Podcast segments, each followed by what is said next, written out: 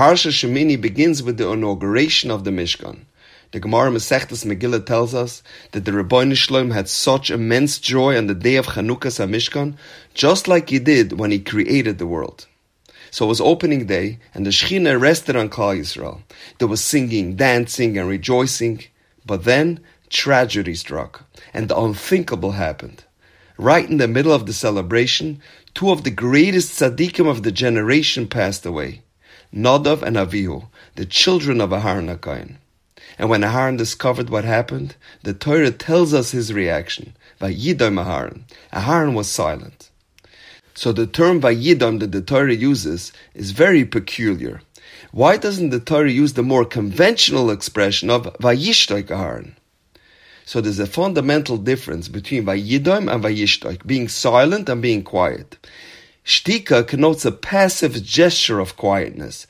Shtika means quiet as an absence of speech, quietness by default. Vayidom, on the other hand, indicates a deliberate, aggressive act of silence. Vayidom means I'm saying something with my silence. I want to make a statement with my silence. Aharon was saying more with his silence than he could have ever said with his words. So what was the message that Aharon was conveying with his silence? Whether it's Vayidom or Vayishtoik, how can we tell the difference? Essentially, all we see in both cases is silence. So what is the difference between the two? So there's a fascinating insight from the Ostrovtzer Gaon. We know that Hashem created four forms of creation. Doimim, the inanimate objects. One level above that is Tzomeach, plant life. Then Chaya, animals. The fourth and highest level are humans. So the top three levels, depending on their significance, have feelings and emotions. Only inanimate objects don't have any feelings whatsoever. So the Torah uses the word vayidoim to demonstrate to us the amazing courage and emunah of Aharon.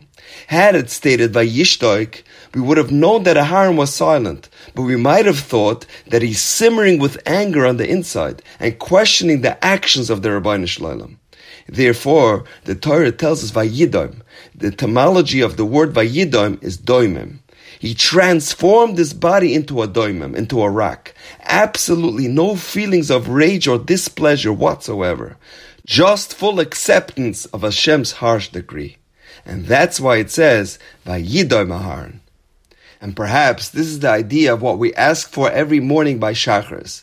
Leman yizamecha chaved v'lo. We ask Hashem for a life of joy and meaning, Laman Chavod, so that we can constantly sing to you, V'lo Yidom, and never put us into a position that we have to resort to the midah of transforming ourselves into a doimim.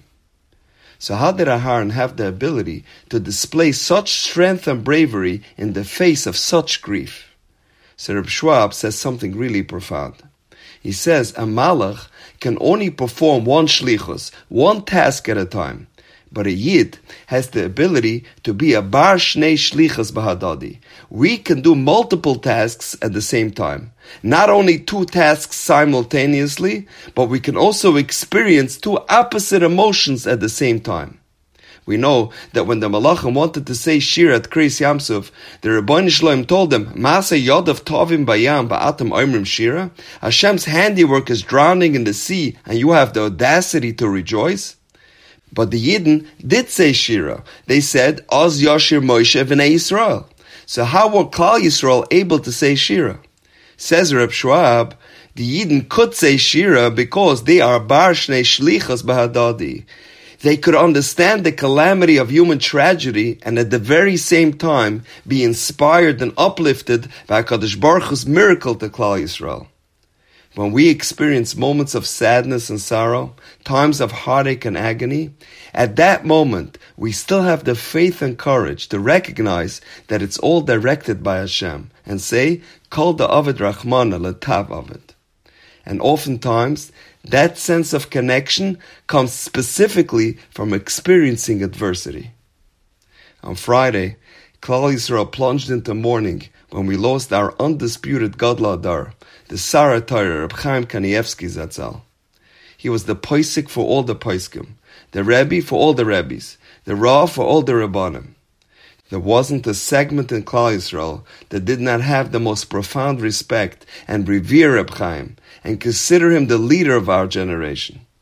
It's highly unlikely that there will ever be another person that will earn the adulation and the reverence from all of Klal Yisrael. Reb Chaim was also our Aharon HaKohen, the Oyev Shalom, Varoidev Shalom. Any Yid in Klal Yisrael that needed the Yeshua or needed advice or chizuk, despite his legendary asmada, his door and his heart was always open to listen and sympathize with every individual in Klal Yisrael. We felt confident that whenever we asked Reb Chaim, it was like asking the Urim V'Tumim.